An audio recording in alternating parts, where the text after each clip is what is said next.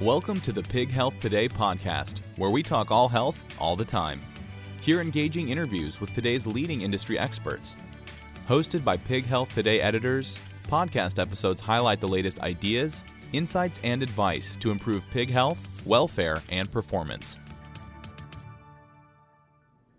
Hi, I'm Joe Feeks, editor of Pig Health Today, and with me is Dr. Matheus Costa. He is a veterinarian and PhD from University of Minnesota. It's great to see you here. Great to see you too. Thanks for the invitation. You bet.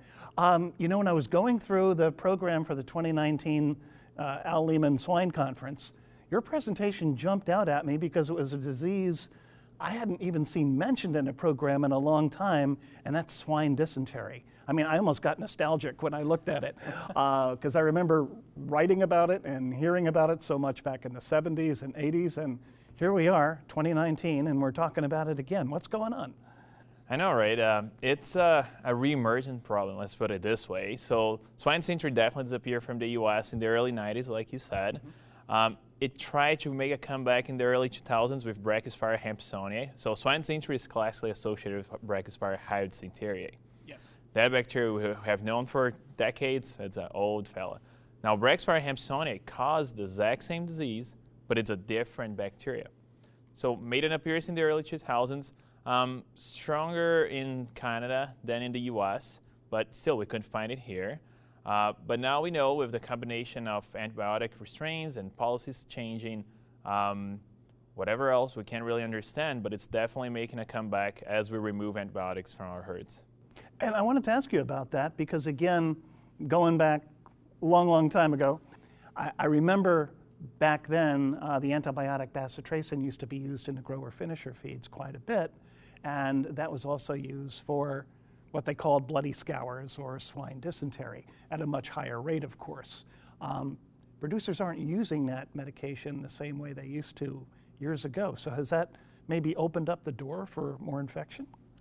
Um, not only that specific drug, right? The fact yeah. that we don't have um, a variety of drugs available for veterinary use anymore uh, has really limited what we can use to suppress the disease. Um, as we progress into herds with higher health, we know that some of this disease will make a comeback just because we know there is less disease present, we're using less antibiotics, and it's natural for this bacteria to thrive again. So it's a combination. It's hard to pinpoint one specific reason, but um, in Europe is a real problem, a real issue, and in Canada we do see it there. And uh, we know that it's uh, just a matter of time until, as we move forward with this antibiotic resistance policies and antibiotic usage, that it makes a comeback in the U.S. So what do we do about it? Great question. Unfortunately, no commercial available vaccine, so we can't just vaccinate for swine dysentery. Uh, the only way we have to control and uh, prevent it or even try to eradicate it is antibiotics. Um, we can also depopulate and go through all that hassle and try to get rid of it that way. But again, um, it's very hard to keep it out, keep it out of the barn. Uh, rodents can keep, keep the bacteria alive and shed it. Birds as well. It can survive in organic matter. It's a challenging task. So surviving with it may not be a, a choice either. So uh, at this time, it's hard. It's very hard. It, either antibiotics or your, your, your fate is defined. Does the disease look any different today than it did 25, 30 years ago? And I realize that was before your time in swine production, but from consulting with your colleagues and from what you've read in the literature, is, is, it the same bug with the same problems? Right, great question. Yes, consulting with my colleagues and, uh, and old teachers, uh, what I hear is uh, actually, no, it has changed a little bit. The bug's the same. Clinical presentation in the past was that strict bloody diarrhea, right? Mm-hmm. Blood scours. Now it looks like it will get there, but you may see a, well, I like to call it the poop gradient. It goes from green to red, and it goes from watery to really mucoid.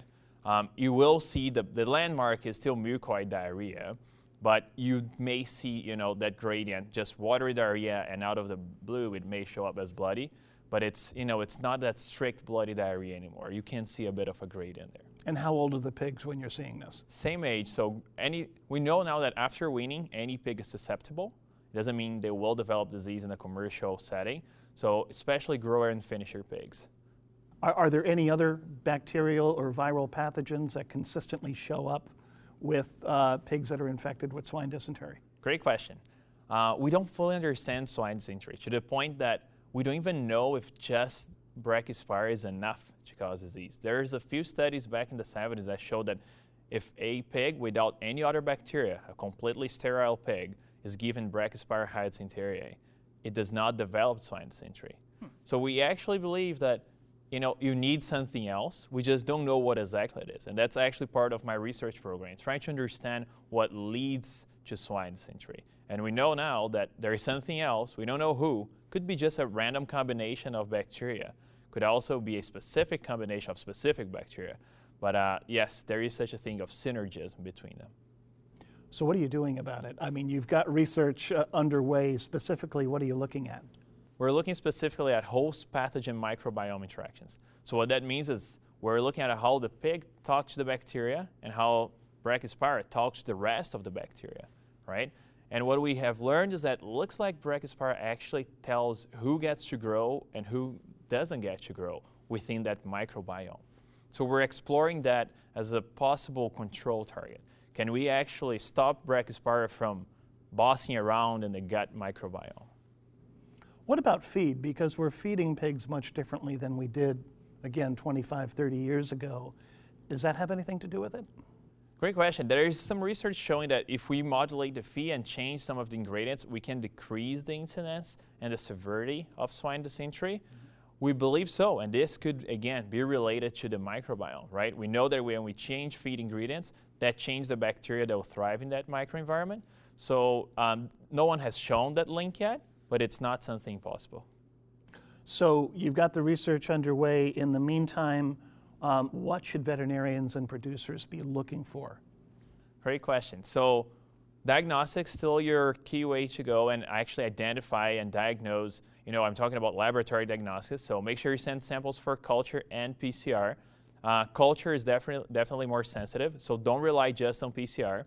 But culture does pose a additional problem.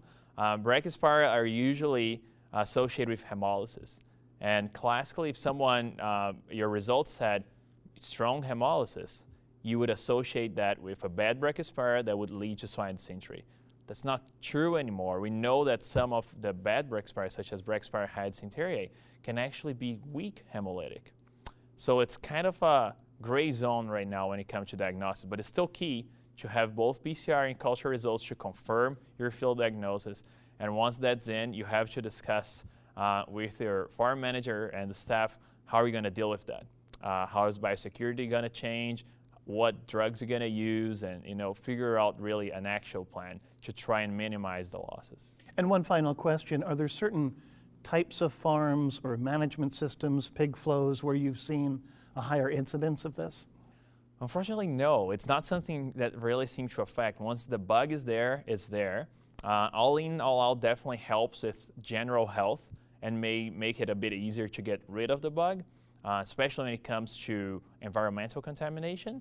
But there isn't a specific association. So there isn't really something we can do that will stop transmission or stop the disease, unfortunately. Unfortunately, indeed. Well, just as soon as we thought maybe we had this disease behind us, it's come back for an encore, but that's not a good thing. No, unfortunately.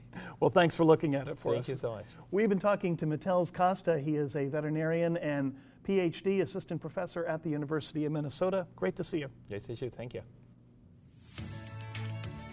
Thanks for listening to the Pig Health Today podcast. To get the latest news and interviews delivered to your inbox twice a week, subscribe to our e-newsletter by visiting pighealthtoday.com/join.